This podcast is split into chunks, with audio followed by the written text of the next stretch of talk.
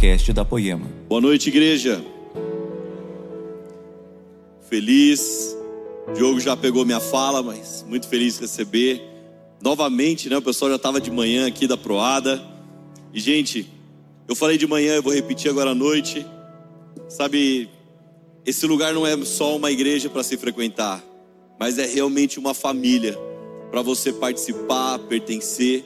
É uma família espiritual do qual vocês sentam na mesa e partem o pão. E eu realmente espero que Jesus possa fazer muita coisa e que cada um de vocês possa testemunhar o que Jesus operou, cada milagre. Então sejam muito bem-vindos a essa igreja, a igreja de vocês. Sabe, nós já temos um bom problema porque a gente tem uma Kombi na clínica e a Kombi não dá conta de carregar todo mundo. Então eu já estou orando para um micro-ônibus. Se você quiser me ajudar a orar também, por isso você ora. Semeia também, porque misericórdia, né? Já estou começando. Antes eu olho o carro velho quero reformar. Agora estou olhando uns ônibus assim. Eu falo, ó, oh, esse ônibus aí, se der um trato, dá, dá para carregar bastante gente. Mas aleluia, gente. Muito feliz de estar aqui. Sabe, essa mensagem, ela é uma extensão da, do que eu preguei na primeira, na abertura dessa série. A red line, as linhas vermelhas de Jesus. As palavras de Jesus. Então a Miriam pregou semana passada e foi muito poderoso. Eu realmente creio, cada domingo, nós ainda temos, esse é o quarto, contando com esse, nós temos quatro domingos até o final do ano. Então eu estou ministrando hoje, Pradão não conta para ninguém, é segredo, Pradão vai estar tá ministrando aqui semana que vem. Então já prepara, vai ter muito choro. Na outra semana do Natal, o Brisa vai estar tá aqui e eu fecho o ano ministrando a última. Inclusive, gente, presta atenção numa coisa, você vai falar pro irmão que está do seu lado. Dia 24, dia 31 é a véspera de Natal e véspera de Ano Novo e cai no domingo. Então nós não vamos ter os três cultos como nós fazemos, das 10, 17 e 19 e 30. Nós vamos ter apenas dois cultos. Então você vira para o irmão que está do seu lado, porque ele é meio distraído, fala assim: irmão, presta atenção. Estou ligado, você é meio distraído. Nós vamos ter dois cultos, dia 24 e dia 31. Agora você põe peso na voz: dois cultos. Olha, agora sim, hein? às nove e às onze horas da manhã. Então, dia 24 e 31, duas celebrações, umas nove e outras onze, uma celebração mais curta. A gente sabe que é bem corrido essa data, bastante gente correndo, preparando, né, toda a, a festa. Então, nós vamos ter duas celebrações e não perca em nome de Jesus. Amém? Tá feliz ainda? Meus amigos, eu quero ministrar hoje uma mensagem chamada expectativa e realidade. E é interessante que toda vez que nós vemos expectativa e realidade, quando nós assistimos um vídeo, isso está ligado a uma frustração. Na verdade, é até um meme. Todo vídeo você vai ver engraçado é um meme. Expectativa de algo, mas a realidade é outra.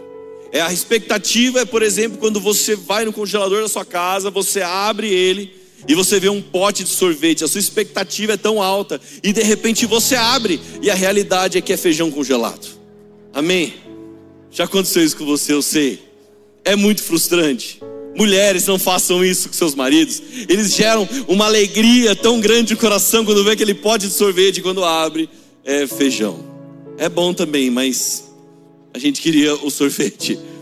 Ou, por exemplo, você pega um final de semana que na verdade durante a semana inteira, de segunda a sexta, foi um sol a 38 graus, sabe aquele sol, não caiu um pingo de chuva. Você fala no final de semana, eu vou passear, eu vou para a praia, não quero nem saber. Daí quando chega o sábado e domingo, faz frio e chove. Amém? Expectativa. Vai ter sol no final de semana, eu vou curtir a praia. Realidade, chuva. Outro dia, um jovem da igreja, sabe, tão feliz que ele ia casar. Ele falou, lá eu tô felizão, cara, daqui dois meses eu vou casar, e cara, eu não vejo a hora. Nossa, mano, eu tô sonhando, eu vou namorar todo dia. Daí eu falei, então, não te contaram? Ele o quê? Eu falei, deixa quieto, nada não. Expectativa, realidade, brincadeira, né, gente? Vai que, vai que dá certo para ele, né? Aí ele faz um curso pra gente comprar e, e descobrir como. Mas, gente. A Laura estava aqui de manhã, ela falou assim: desnecessária essa sua piada. Eu falei: tá bom, desculpa. Realidade. Mas se eu perguntasse para você hoje, qual é a sua expectativa em Jesus? Qual é a sua expectativa? Será que essa, sua expectativa está sendo frustrada? Porque se a expectativa é uma, então lá a realidade vai ser outra, é isso. Será? Nós vamos descobrir até o final se é isso ou não. Eu abri essa série falando do Sermão da Montanha. E no Sermão da Montanha tem uma grande chave já logo no início, versículo 1 e 2. Os discípulos versus a multidão. Mateus 5, versículo 1 e 2: Vendo as multidões, Jesus subiu ao monte e se assentou. Seus discípulos se seus discípulos aproximaram-se dele e ele começou a ensiná-los dizendo: então aqui ele vai falar as bem-aventuranças, bem-aventurados os pobres em espírito, os mansos, os puros de coração, os misericordiosos, os pacificadores, os perseguidos, os que choram. Ele vai falando de cada um, de cada um que é verdadeiramente o mais que feliz. Só que no começo, antes dele fazer isso, contém um grande segredo para nós, que é entender a diferença do discípulo e da multidão. E é muito fácil. Qual é a diferença? É que os discípulos se aproximaram dele. Os discípulos chegam mais próximo de Jesus. E para mim a diferença aqui é a expectativa. Sabe, grandes multidões seguiam Jesus. E por que eles seguiam Jesus? Porque todos ficaram sabendo que havia alguém que fazia milagres. Havia alguém que curava. Havia alguém, sabe, que, que trazia bênção para as pessoas. Então as pessoas elas tinham uma expectativa, eles seguiam. De verdade, hoje se tiver um show de algum artista, sabe, ah, eu sou muito fã, eu gosto muito deles, você vai seguir para onde ele for, você vai atrás do show. E de verdade, talvez tinha muitas pessoas nessa multidão que queriam apenas ver o show. Deixa eu ver se é verdade o que está acontecendo mesmo. Eu vou participar desse, desse show de Jesus realmente existiam outros que queriam a, a, a, solução para o seu problema. E eu não estou condenando uma expectativa como essa, simplesmente, olha, então eu não posso querer a solução do meu problema quando eu ando com Jesus. Não, não é isso. Só que tem muito mais. Existe uma expectativa muito maior. A expectativa da multidão é: Jesus, o que você pode fazer por mim? Mas a expectativa do discípulo é diferente. E sabe por quê? Porque o discípulo é aquele que quer ser igual. E por quê? Porque ele tem o um entendimento que a pergunta não é o que você pode fazer por mim, Jesus, mas a pergunta é como eu posso ser igual a você. Como eu posso ser igual a você, Jesus? Eu preciso saber disso. Eu quero ter o dom como o do meu mestre. Eu quero fazer parte do milagre. Eu também quero ser filho de Deus. Como eu faço isso, Jesus? Então, um discípulo, ele pode se aproximar. Sabe, meus irmãos, eu falei que à tarde, meu, meu primeiro emprego, na verdade, com 11, 12 anos, meu pai estava sentado ouvindo a palavra. Eu falei, meu pai, muito mal. Eu falei para ele que eu queria um PlayStation. Ele me colocou para trabalhar. Olha que pai cruel, terrível. Mas depois, o meu segundo emprego, eu fiz Senai. Eu fiz elétrica de automóveis, então eu conhecia a teoria. E gente, é muito difícil às vezes você encontrar emprego, porque a maioria dos empregos eles pedem o que? Experiência. E eu era um jovem de 13, 14 anos. Então quem vai dar experiência para um, um jovem que não, só tem a teoria, só tinha o Senai? Era difícil encontrar, então eu tive uma boa sacada. Sabe qual foi? Comecei a trabalhar de graça. Quem já trabalhou de graça? Não estou falando de trabalho voluntário, estou falando de graça mesmo. Falei, eu vou trabalhar de graça. Aleluia pela sua vida. Então eu ia numa loja, e essa loja ela instalava, tinha um cara que instalava som, alarme, filme, trava elétrica, vidro elétrico, fazia a parte elétrica dos carros. E eu cheguei lá e falei assim, cara, será que eu posso vir aqui?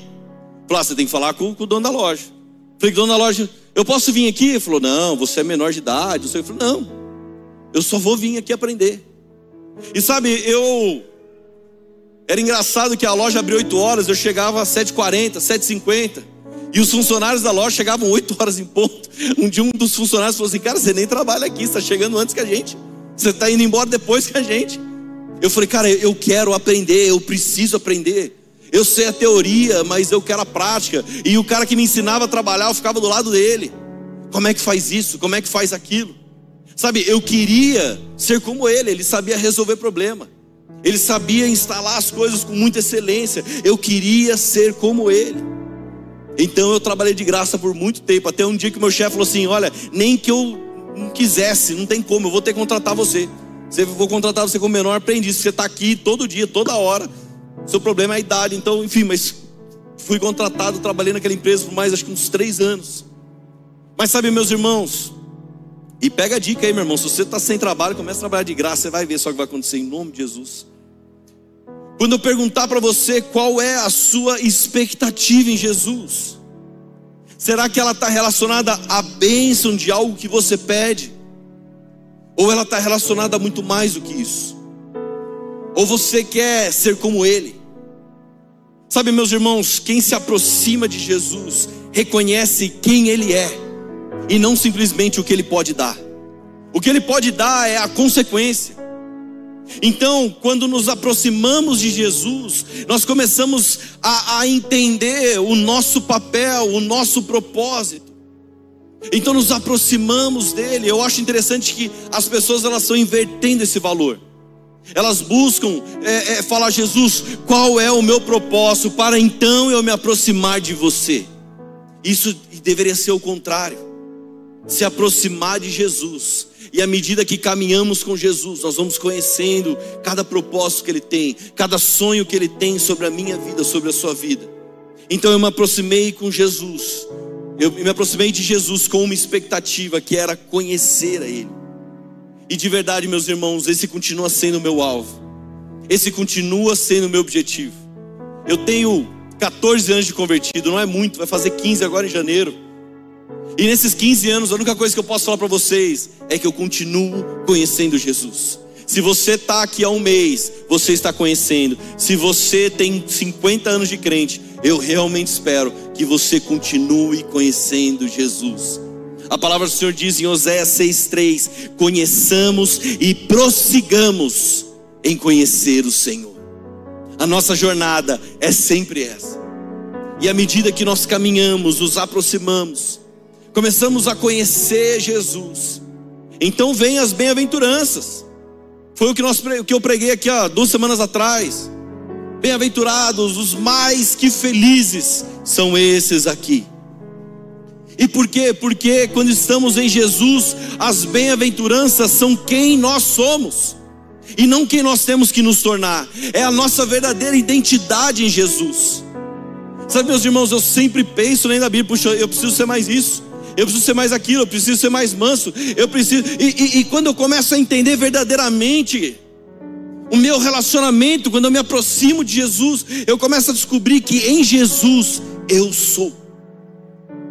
Gente, isso não é orgulho, não é arrogância, não é prepotência. Em Jesus eu sou. Em Jesus você é. Ah, não, pastor, eu sou, eu sou terrível. Eu sou a mosquinha do cocô do cavalo do bandido. Você não, você não tem noção, pastor. Então deixa eu te falar, tem uma frase do Douglas Gonçalves que ele fala assim, ó: Deus já nos fez como deveríamos ser. Mas a questão é que estamos vivendo uma vida distorcida de quem realmente nós somos. E nós somos filhos de Deus, criados à imagem e semelhança dele, mas o pecado nos distorceu. O pecado distorceu a nossa verdadeira identidade. Ou seja, meus irmãos, o que eu quero dizer para você é que o sermão da montanha é Jesus falando: ei, deixa eu realmente falar quem vocês já são. É só vocês estarem comigo. E talvez nós só precisamos entender um pouco mais quem nós somos, para então poder manifestar essa identidade. Jesus ele veio para revelar quem eu sou, quem você é, e agora é manifestar isso. Toma posse disso, meu irmão, em nome de Jesus. Nós temos a revelação de quem Cristo é, e como filhos de Deus, o mundo não pode ter espaço no nosso coração. E sabe por quê? Porque nós achamos algo que vale muito mais. Nós achamos, nós vimos algo que fez todo o resto perder o seu valor. Você consegue entender isso? A revelação de quem é Cristo abre os nossos olhos, tira o valor das coisas que um dia nós olhamos e falamos: nossa, isso aqui é demais. Se eu tiver sucesso nisso, eu vou ser alguém. Se eu tiver fama, eu vou ser alguém. Se eu tiver tal carro, eu vou ser alguém. Se eu tiver tal coisa, eu vou ser alguém. Se eu tiver um título antes do meu nome, se eu tiver um doutor antes do meu nome, eu, então eu vou ser alguém. Alguém assim precisa encontrar verdadeiramente o seu tesouro. E olha só que interessante, Paulo, ele fala das expectativas certas. Sabe quais são as expectativas certas? Porque é alguém que coloca no seu coração: olha, quando eu tiver isso, é uma expectativa que vai se frustrar quando se realizar mas a expectativa certa. Olha o que Paulo fala em Filipenses 3, versículo 7. Mas o que para mim era lucro, passei a considerar como perda por causa de Cristo.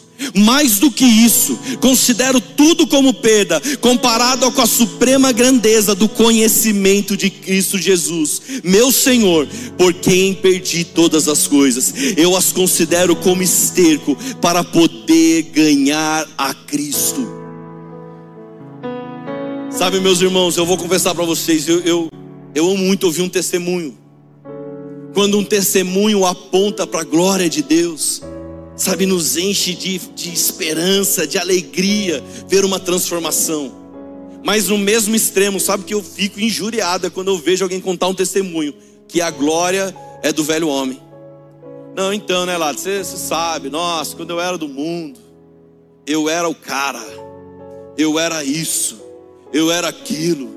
Ah, quando eu era do mundo, eu, nossa, olha, eu, eu namorava quatro, cinco minas, e ele conta com grande orgulho isso. Sabe qual é o problema? Ele não chegou a esse nível.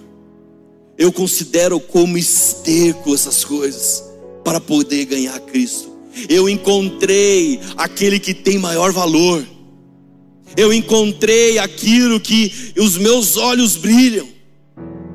Sabe, meus irmãos, é quando alguém fala, nada mais vale do que o Senhor na minha vida, nada mais se compara, nada mais disputa um espaço. Será que eu e você conseguimos declarar? Senhor, não tem mais nada que me satisfaça, porque eu vi aquele que me contempla. Não tem dinheiro que me compre mais, que me corrompa mais, porque eu encontrei aquele que é o dono do ouro e da prata eu encontrei o verdadeiro Abba. Então agora eu não sofro apelo emocional. Eu encontrei um verdadeiro Pai.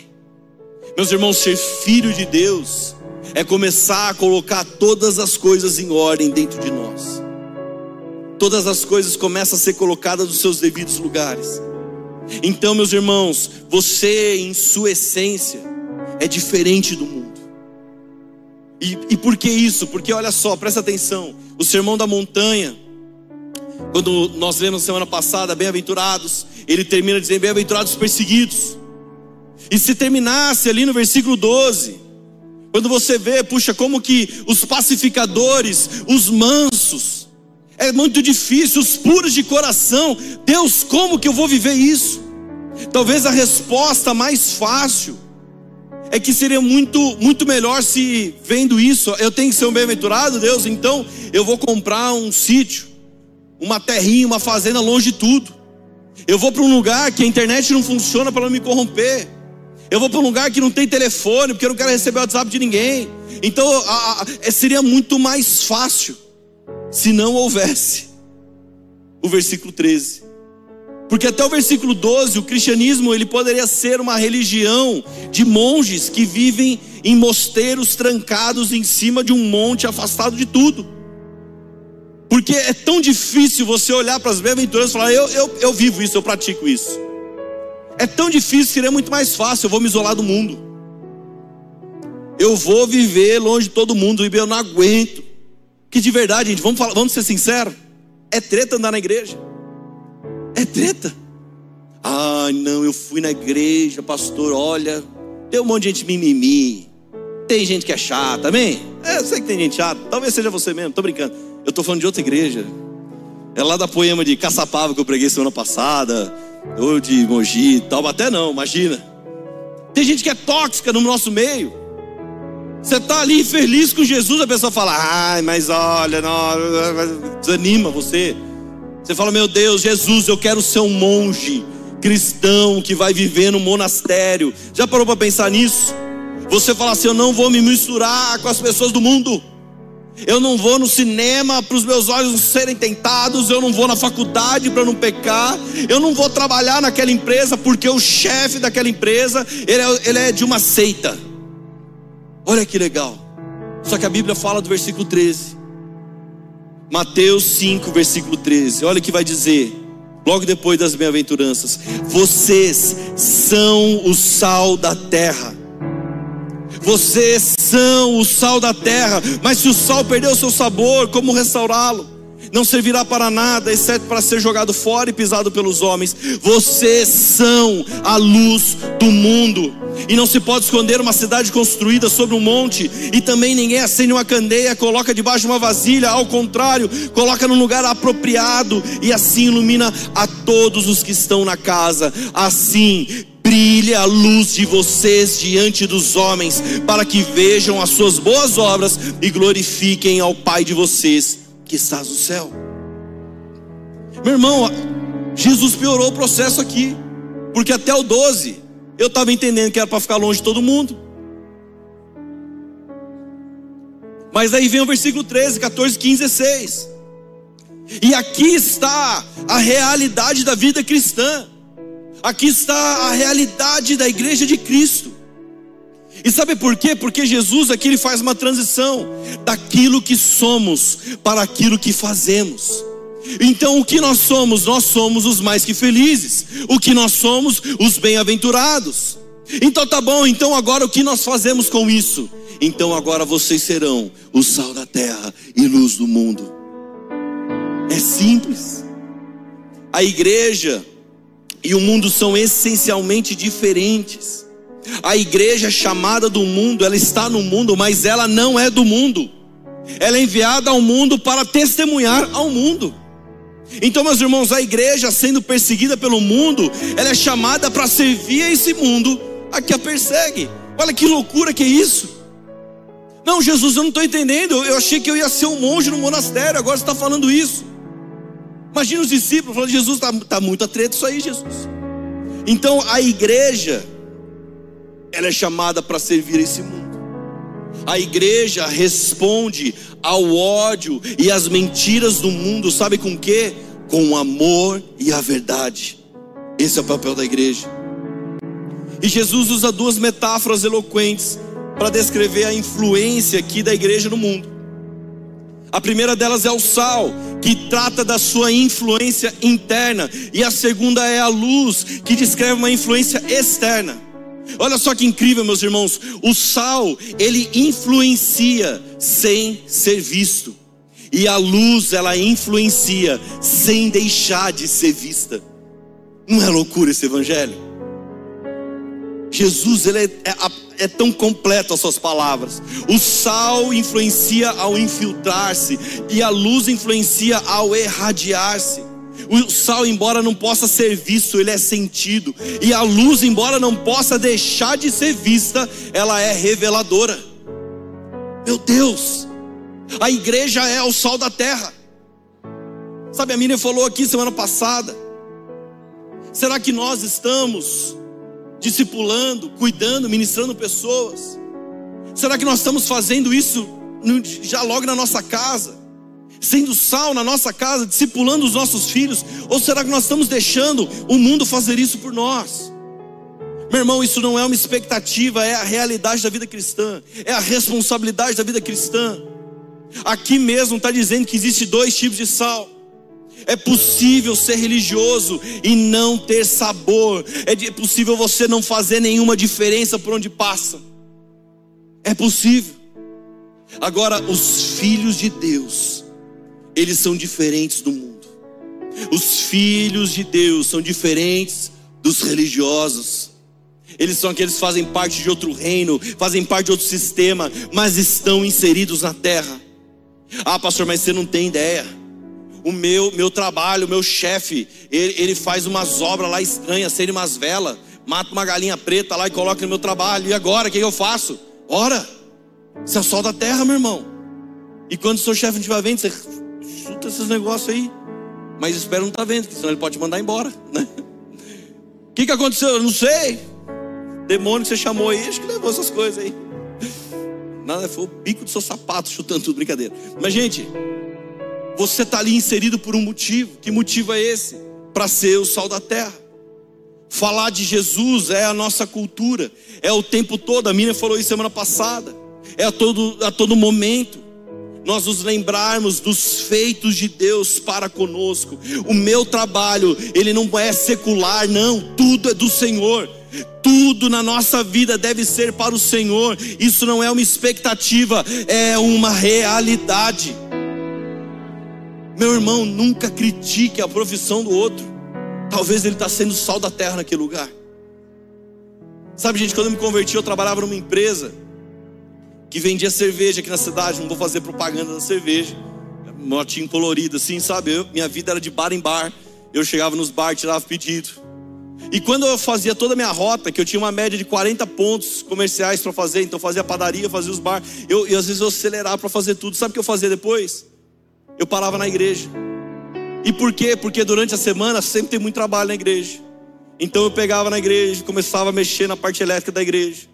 Começava a instalar ventilador, instalava, mexer no bebedor, consertar vazamento, fazia todas essas coisas. E daí sabe o que acontecia?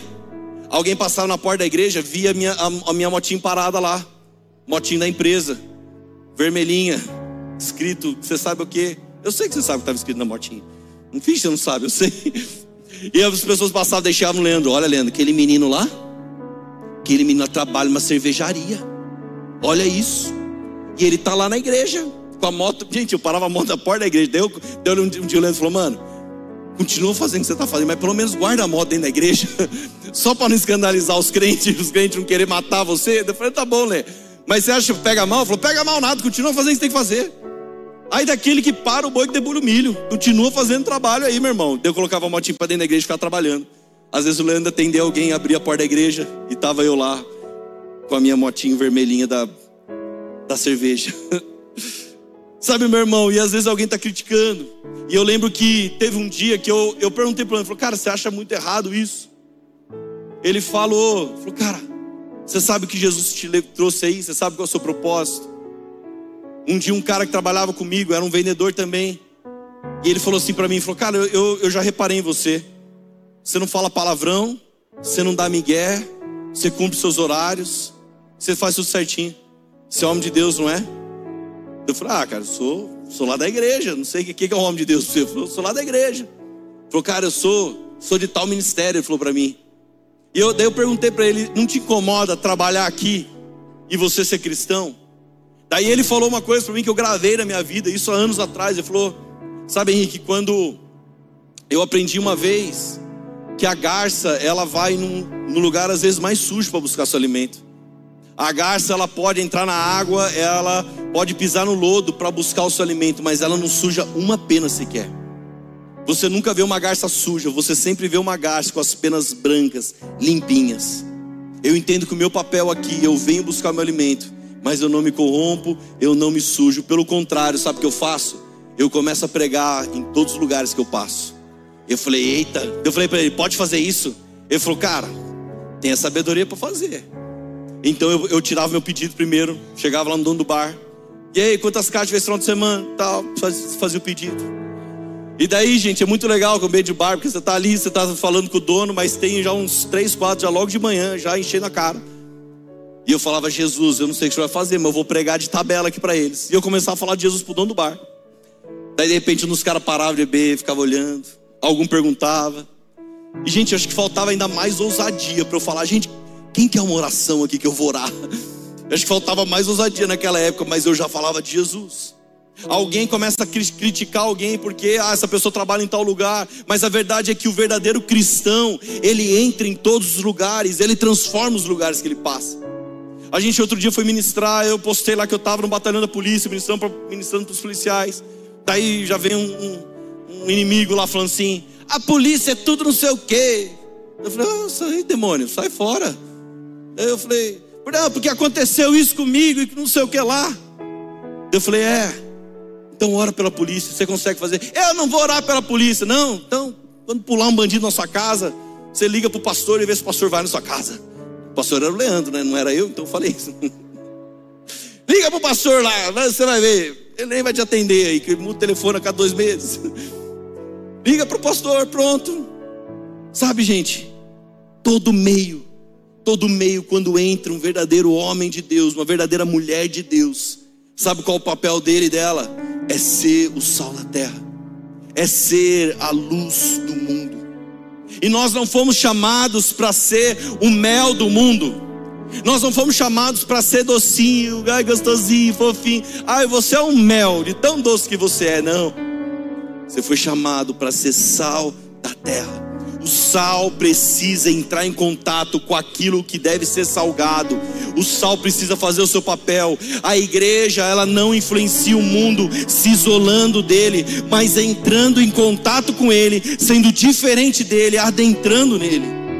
Muitas pessoas, sabe, ao se tornar crente, se isola das outras pessoas é, simplesmente se tranca numa estufa, numa redoma de vidro, numa bolha espiritual e, e passa a se tornar um sal no saleiro. Ah, eu sou sal do que? No saleiro, está lá guardado. Esses não representam, não se inserem, não influenciam, não salgam, tornam-se antissociais, anti-espirituais. Esse não é o verdadeiro sal da terra. Sabe, meus irmãos, John Stott ele escreveu que o sal cristão não tem nada de ficar aconchegado em elegantes e pequenas despensas eclesiásticas. O nosso, papa, nosso papel é o que é o de sermos esfregados na comunidade secular, como o sal é esfregado na carne para impedir que ela apodreça. E quando a sociedade apodrece, nós, os cristãos, temos a tendência de levantar as mãos para o céu piedosamente horrorizados, reprovando o mundo não cristão, mas não deveríamos antes reprovarmos a nós mesmos? Ninguém pode acusar a carne fresca de, de deteriorar-se, ela não pode fazer nada, mas um ponto importante é: onde está o sal? Onde está o sal? A gente olha para o caos que acontece, a gente olha para o nosso vizinho. Ah, o meu vizinho é do diabo. Ele está lá, ele não sei o que, faz um monte de coisa errada, ele blá blá blá. E daí quando acontece uma tragédia com ele, ó, tá vendo? Ai Deus, olha o que aconteceu com ele. Mas sabe qual é a questão aqui? Que John Stott está falando? Onde está o sal? Porque o sal não cumpriu o seu papel. Sproul, ele fala sobre a influência da, da igreja no mundo. E olha o que ele fala, ele fala assim, ó, o advento do cristianismo foi o que salvou a cultura ocidental da completa barbárie. O sistema universitário foi uma invenção da igreja cristã.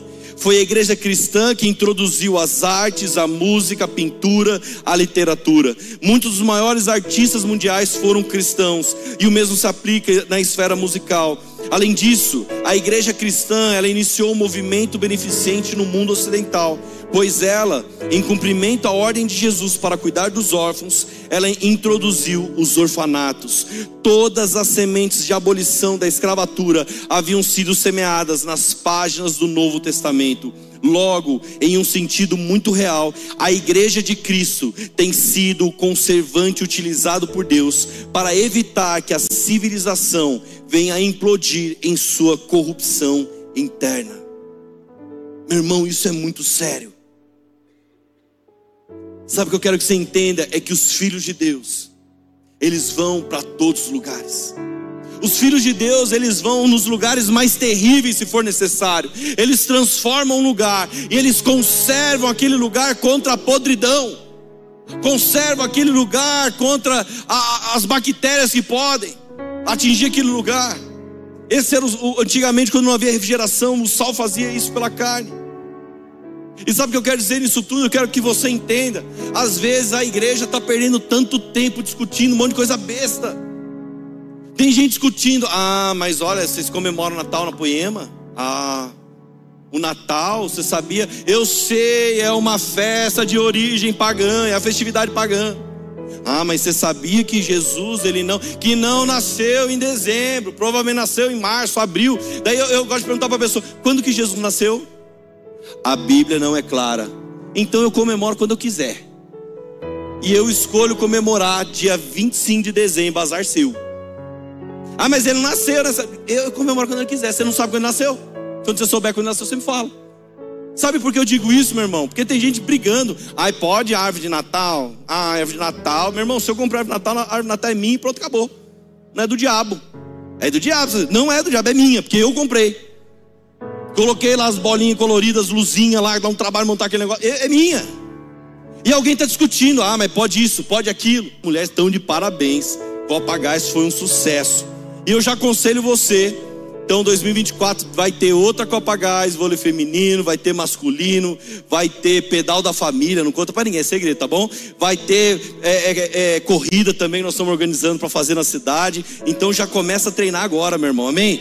Tiro esportivo, não, tiro esportivo não, mas você pode começar a treinar já, tá bom? Já começa a correr agora, para não passar tanta vergonha. E se passar vergonha, fique tranquilo, porque a nossa linguagem de amor é bullying.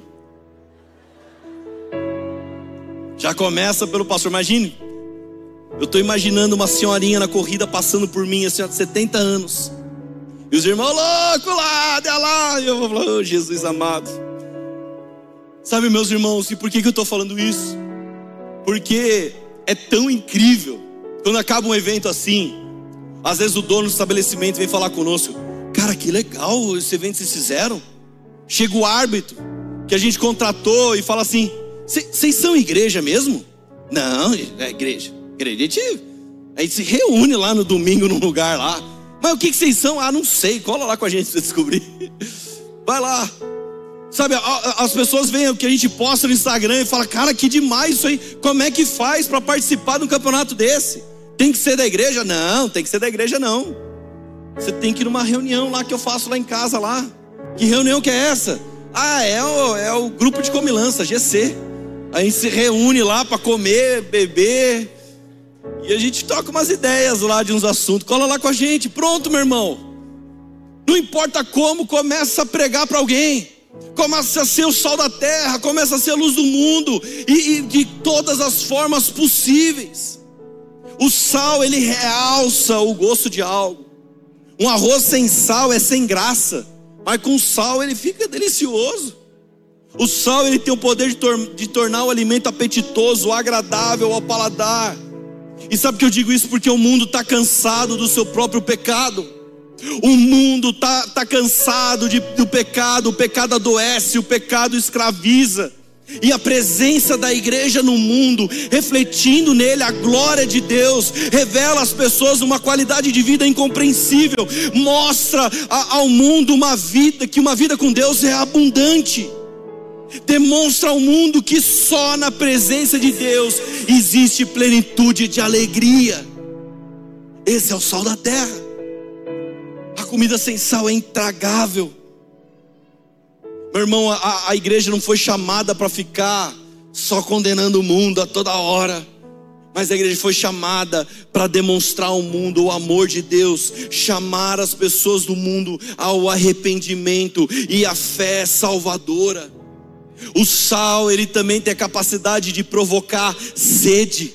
Nós vivemos num mundo caído onde as pessoas elas não têm sede pelas coisas espirituais, elas não têm apetite pelo pão do céu, e a presença da igreja no mundo provoca esse interesse nas coisas de Deus. A igreja, como sal, se, se insere, se infiltra, e assim provoca nas pessoas o desejo de conhecer a Deus. E você lembra qual é o nosso processo da vida, Oséias 6,3. Conheçamos e prossigamos em conhecer ao Senhor. Então, sabe qual é o papel da igreja? É despertar o desejo das pessoas conhecerem a Deus. Sem a presença da igreja, o mundo se tornaria um ambiente insuportável de viver. A igreja é o grande freio moral do mundo. Sabe, meus irmãos, tem um, uma família da igreja que sofreu sofreu muitos problemas, sofreu, muitos desafios, tiveram problema de desemprego, doença na família, e eles permaneceram de pé, confiantes em Jesus. E sabe qual era a maior pregação deles? As pessoas falavam: Ei, como é que pode? Como é que vocês conseguem estar de pé diante de todo o caos? E eles respondiam: Nós cremos naquele que é fiel para cumprir a boa obra que começou. Nós cremos, nós continuamos, nós prosseguimos. E sabe qual a consequência disso? É que o resultado, meu irmão, é atraente. Você fala, meu Deus, como pode? Quando todo mundo está desesperado, você continua anunciando as boas novas. Em tempos difíceis, você continua perseverante. Por isso, meus irmãos, entenda que existe os filhos de Deus e existe o resto. O verdadeiro sal, ele quer ir para perto do mundo, ele quer transformar o mundo. Então, meu irmão, presta atenção numa coisa: as pessoas, elas não são atraídas pelas, pelas nossas verdades, mas elas são atraídas pela nossa forma de viver. E quando alguém olha para nós, e você está cheio de fé, cheio de esperança, alguém vai olhar e falar: Meu Deus, cara, como é que faz para ser assim? Como é que faz para continuar crendo? Como é que faz para continuar perseverando, com esperança no coração? Esse é o trabalho do sal da terra, despertar a sede. Sabe, meus irmãos, da mesma forma, fala para o irmão que está do seu lado assim agora, fala, irmão, você é sal da terra. Irmão, você não é aginomoto, não, meu irmão. Você é o sal da terra. Ginomoto nem é sal de verdade, meu irmão. Tem um monte de crente aginomoto. Misericórdia. Gente, eu jogava bola tantos anos com uma turma. E daí, uns cinco anos que eu jogava bola com essa turma, daí eu converti, me converti, aceitei Jesus. Daí um dia, e mudei completamente. E daí um, um dos caras um dia me chamou num canto assim, ô oh, mano, oi, o que, que foi? Não, cara, deixa eu falar um negócio baixinho aqui pra você. Falei, que é isso? Quer me vender droga? Falei, sai fora. É. Mano, você é da igreja agora? Eu falei, cara, eu não sei se eu sou da igreja, mas Jesus mudou minha vida. Ele falou, mano, que da hora. Eu também sou crente. Eu falei, mano, que droga de crente que você é, né, velho? Você tá vindo falar escondido aqui. E, gente, esse é o crente. Seu problema, qual é o seu nome? Ele, Bond, James Bond. É o crente 007, meu irmão. O cara parece que está infiltrado no meio. Pra... E eu falo, mano, faz cinco anos que eu estou jogando bola aqui. Eu nunca nem passou pela minha cabeça, era crente. Agora que você está falando que você é misericórdia, hein, velho? Você é o aginomoto, não é sal da terra. Mas depois continua, versículo 14: Vocês são a luz do mundo. Olha só que loucura isso. Vocês são a luz do mundo, versículo depois 16. Assim brilha a luz de vocês diante dos homens.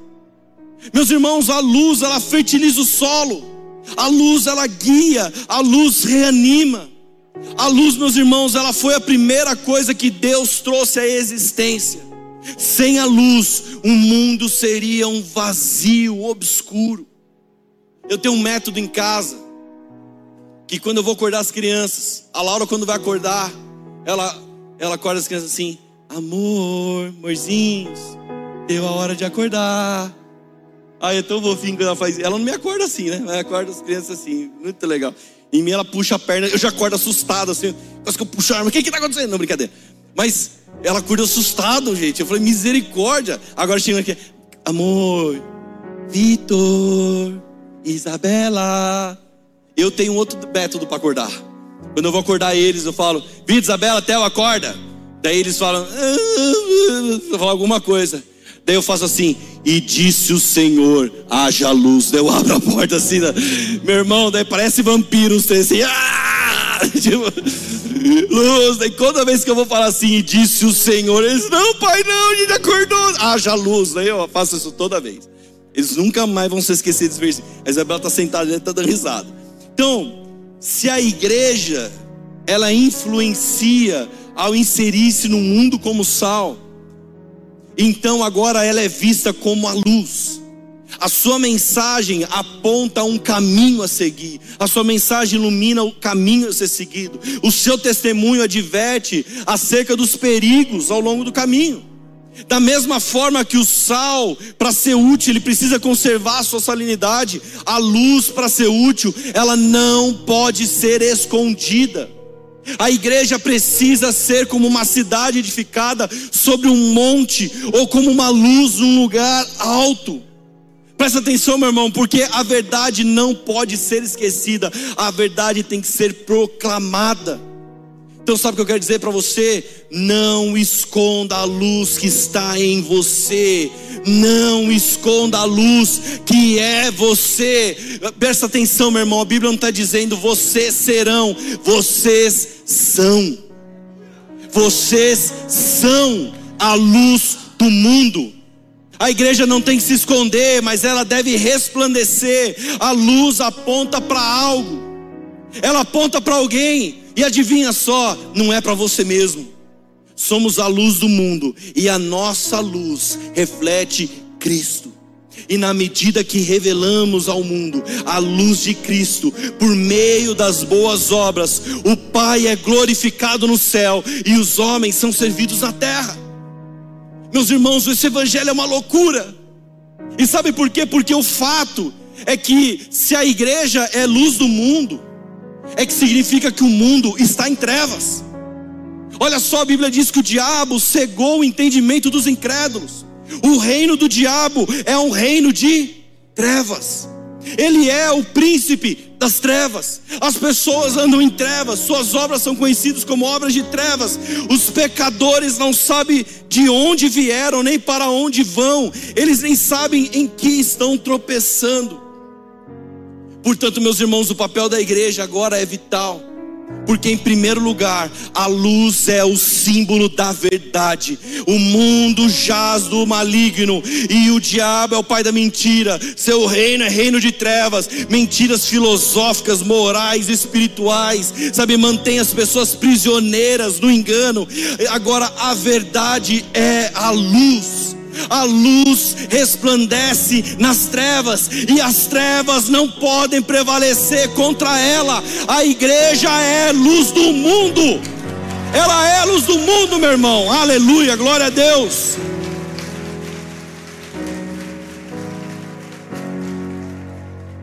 Onde a luz chega, meu irmão, as trevas da ignorância, do engano, da mentira são dissipados.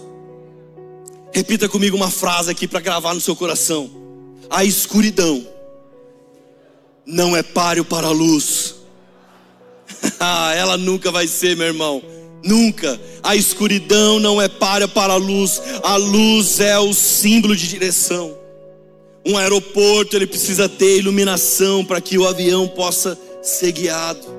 A luz ela aponta para a direção certa a ser seguida. Quem anda na luz sabe para onde vai. Quem anda na luz não tropeça. Jesus é a luz do mundo. E sabe por quê? Porque ele tem a sua própria, a sua própria luz. Sabe qual é? Ele é o sol da justiça. Ei, meu irmão. Então vamos lá, Laden. Para finalizar, qual é a nossa então expectativa? Olha só, meus irmãos, a nossa realidade quando nós falamos a expectativa pode ser uma, a realidade é outra, não. A expectativa é a nossa realidade, e a realidade é que nós já somos sal da terra, luz do mundo. A nossa realidade é que nós somos filhos de Deus. E os filhos de Deus colocam a luz de Deus no lugar mais alto. As pessoas, elas serão alcançadas através não é do nosso próprio mérito, porque de graça recebeis e de graça deveis dar. Eu quero que você entenda que nós não temos, nós não carregamos, nós somos. Sabe, é, às vezes a religião está falando, não, um dia você vai ter, um dia você vai carregar. Não, em Cristo Jesus nós somos. E esse lugar que Deus te inseriu, o lugar que você tem acesso hoje, no seu trabalho, no seu curso, no seu bairro, aonde você for. Meu irmão, Deus te inseriu lá para que você não permita que aquele lugar apodreça. Você é o sal.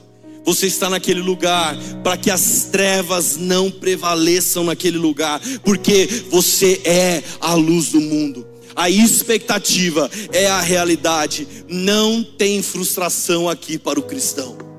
Não tem. Vira para o irmão que está do seu lado e fala assim: Você já é, meu irmão. Você é sal da terra e luz do mundo. Quando nós nos aproximamos de Jesus, querendo ser como Ele. Quando nós nos aproximamos de Jesus para querer nos parecer com Ele. Sabe, nós acessamos Jesus, Jesus, a multidão tem uma expectativa daquilo que o Senhor vai dar. Mas a minha expectativa, Jesus, é como? É como eu posso ser igual? Como eu posso fazer o que o Senhor faz? Então a nossa realidade está aqui. João 1, versículo 12 e 13.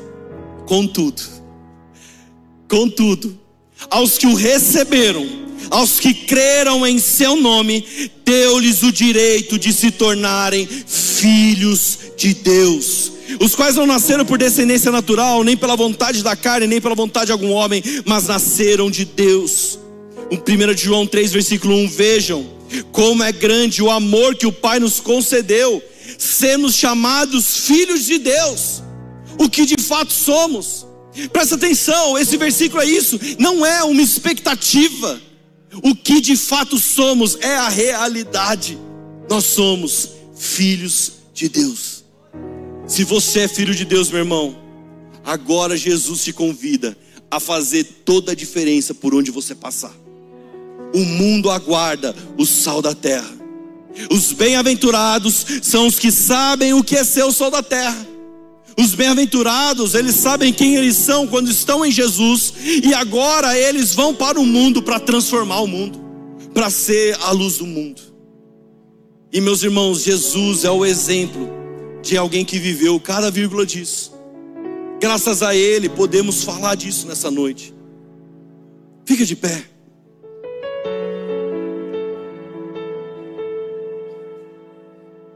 Somente se estivermos em Cristo vamos realmente viver isso. E sabe por quê? Porque foi Jesus quem permitiu, foi Jesus quem pagou o preço, foi Ele que se colocou no nosso lugar, foi Ele que compartilhou conosco a sua filiação. Sabe, meus irmãos, quando Jesus ensina a oração do Pai Nosso, Ele começa a falar: quando vocês orarem, orem assim. Ele poderia ter falado: quando vocês orem, falem ao meu Pai, ao Pai de Jesus, ao Deus que estás no céu. Não, sabe o que ele ensinou? Quando vocês orarem, orem assim: Pai nosso, Pai nosso, Ele é nosso. Quando você e eu recebemos Jesus como nosso Senhor e Salvador, então Ele compartilha conosco da sua filiação, o qual nos dá o direito de, quando orarmos, fazermos exatamente como Ele ensinou: Pai nosso, Ele é nosso Pai. Obrigado, Jesus. Obrigado, Jesus, porque foi graças a Ti, foi porque o Senhor permitiu foi porque o Senhor tomou o nosso lugar. É que podemos declarar hoje que somos filhos de Deus. Podemos orar e falar, Pai nosso que estás no céu. Obrigado, Senhor.